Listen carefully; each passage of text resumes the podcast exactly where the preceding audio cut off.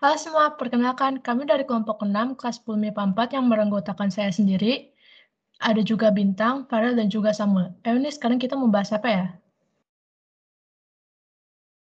Kalau dipikir lagi tentang mecahin jawaban kuis yang dikasih sama Bu Cisil, emang sebenarnya ada hubungannya dengan bakteri ini?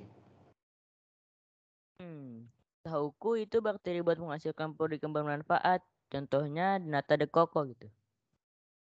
Ah, kayak gimana maksudnya?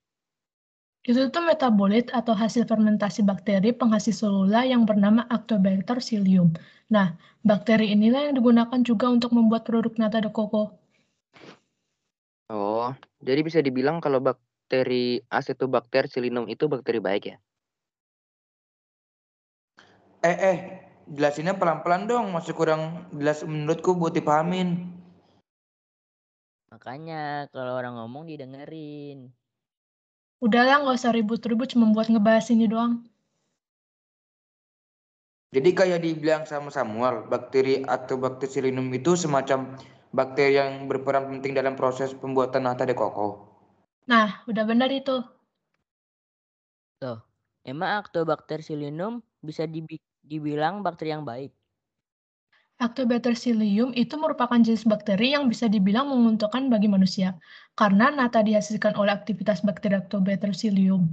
Nah, nata ini yang mengandung serat dan protein. Kalau proses pertumbuhannya itu kayak gimana? Nah, itu masih belum tahu menurutku.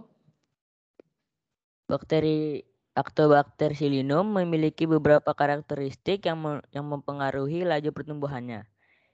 Contohnya pH optimal dari bakteri ini adalah sekitar 5,4 sampai 3 eh 6,3 dan suhu optimal untuk dilakukan inkubasi adalah 25 sampai 30 derajat Celcius. Jika dilakukan inkubasi pada suhu dan pH di luar range tersebut, maka pertumbuhan bakteri akan melambat dan bahkan akan menyebabkan bakteri mengalami kematian.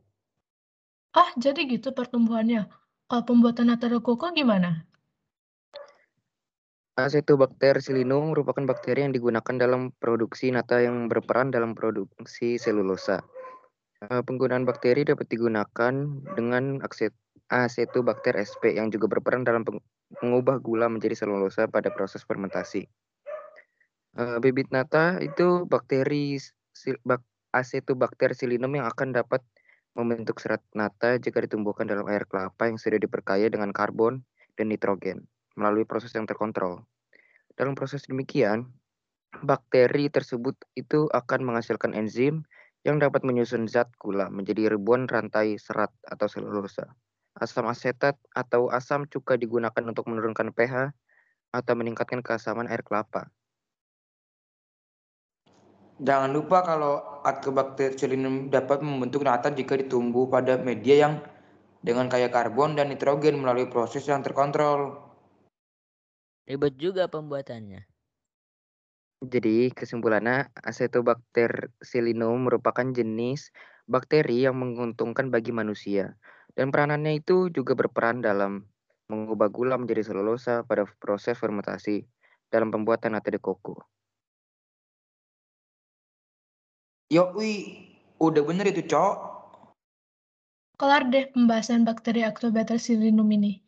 Itulah materi pembahasan tentang podcast kami. Mohon maaf jika ada kesalahan kata dan penjelasan dalam materi tersebut. Sekian dari kelompok kami, terima kasih sudah mendengarkan.